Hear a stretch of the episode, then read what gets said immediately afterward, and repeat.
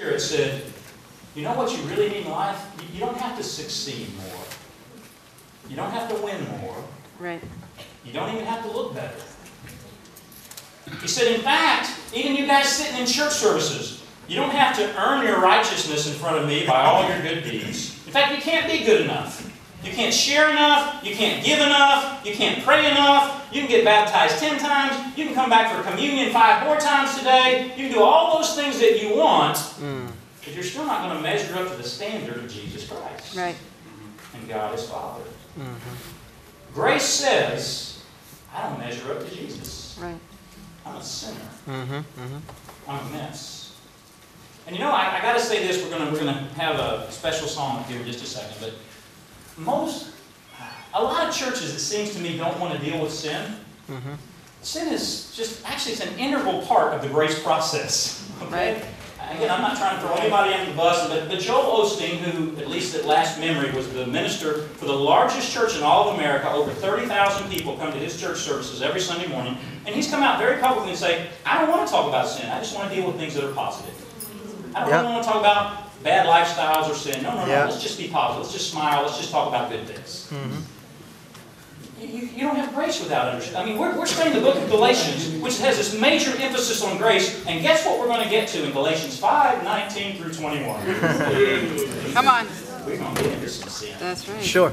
Because grace doesn't ignore sin, grace admits to sin. Right. Grace admits to the problems and the errors. In fact, I got I got to show you this. We we just sang Amazing Grace, which was written by an ex-slave trader, John Newton. But here's this cool thing. In verse 2, which may, I, again, I should have, but I've never thought about it before. In verse 2 it says, "'Twas grace that taught my heart to fear. Mm-hmm. Why does grace teach your heart to fear?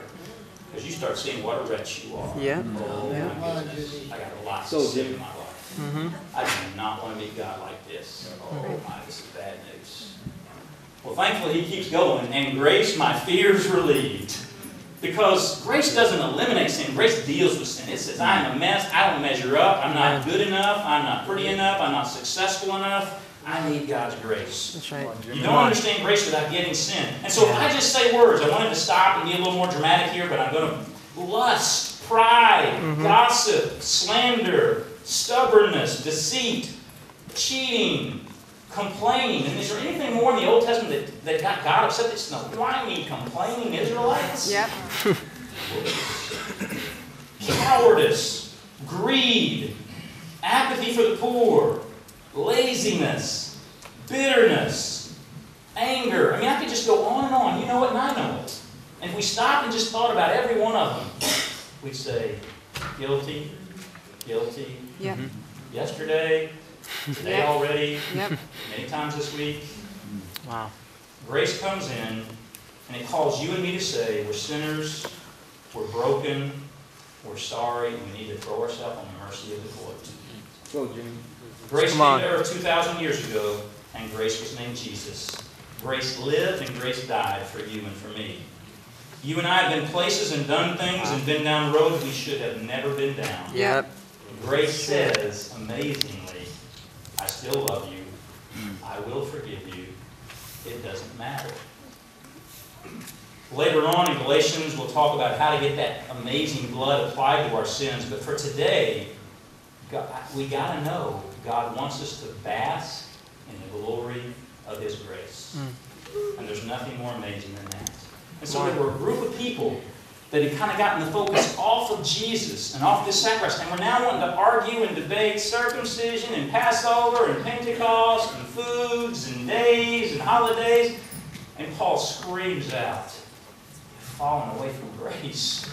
You've missed it. Don't argue about all this other stuff. Don't complain about the song service is not long enough, or it's too short, or it's not my type of songs, or I don't know, oh, it's for us. You've missed Jesus. Mm-hmm. Don't forget about Jesus.